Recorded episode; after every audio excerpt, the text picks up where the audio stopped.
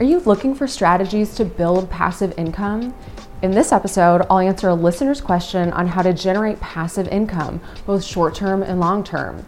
I'll share some strategies for generating passive income, but also why it's important to think beyond just income investing. What do I mean by this? Well, let's get to it.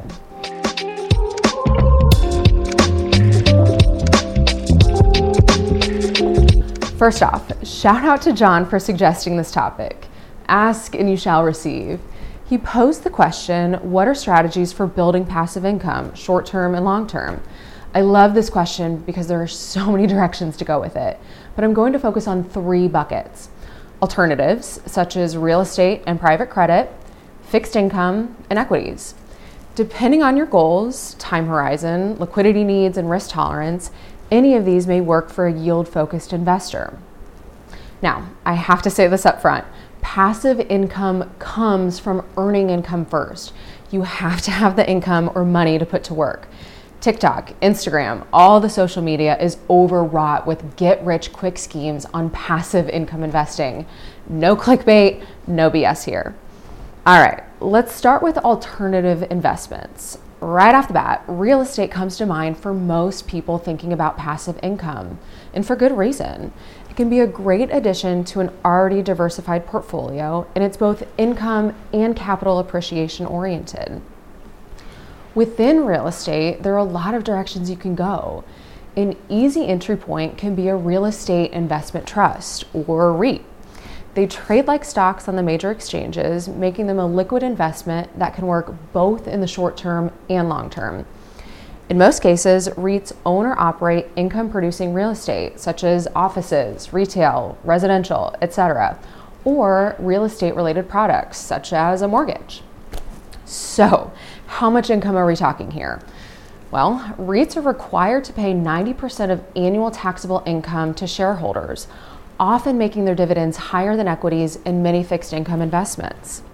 See this chart from JP Morgan detailing yield by asset type.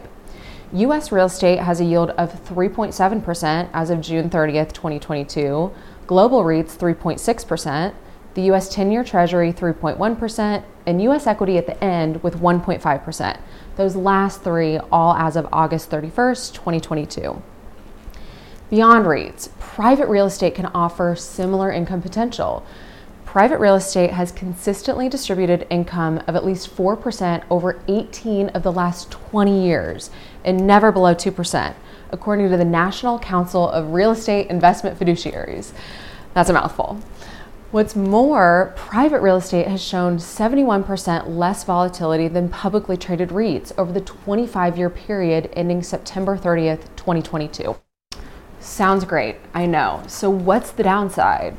Well, private real estate often comes with larger investment minimums and less liquidity than a publicly traded REIT.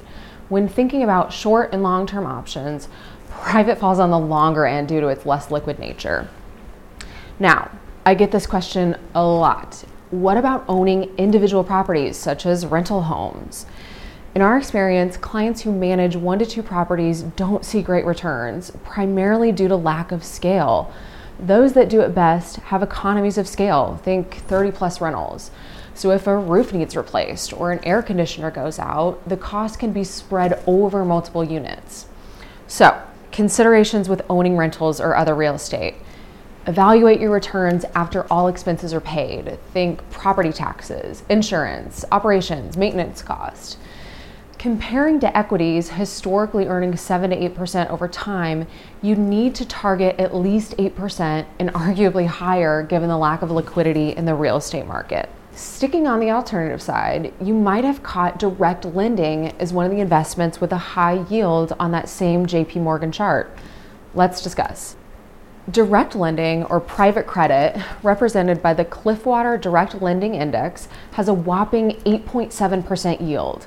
According to the same Cliffwater Index and Morningstar data, relative to traditional fixed income, private credit has delivered better historical risk adjusted returns over 15 years as of June 30th, 2022. So, what exactly is direct lending or private credit?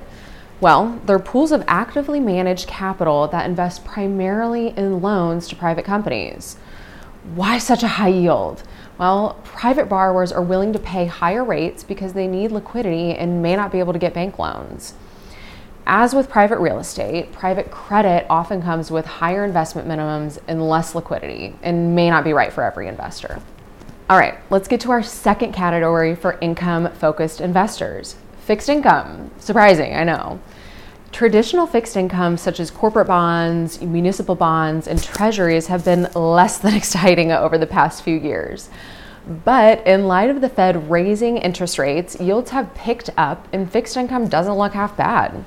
I won't spend too much time going over fixed income, but here's a great summary chart of the coupons or interest income paid on a bond of the Bloomberg US Aggregate Bond Index over time. Bond returns are mostly composed of coupon return and changes in prices. Coupon returns are always positive and historically have provided a buffer from falling prices, as shown. Bonds range from short to long term so they can fit either time horizon.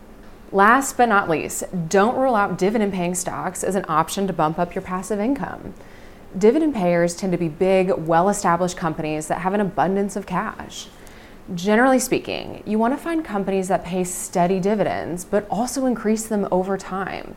This table by Ned Davis Research shows that companies within the S&P 500 that grew or initiated dividends have higher annualized returns and lower volatility compared to those that maintain dividends, cut their payouts, or offered none at all. Phew, okay, that was a lot of info, and if you made it this far, Thanks for bearing with me. There are so many directions to go when thinking about income investing, but those three categories alternatives, fixed income, and dividend paying stocks can be a good starting point. Now, I teased this at the beginning, but I don't necessarily think income investing is the end all be all of investing. Hear me out on my next episode, where I'll get into the details of total return investing. Is it a superior investing approach? Well, I'll let you decide. Stay tuned and thanks for joining.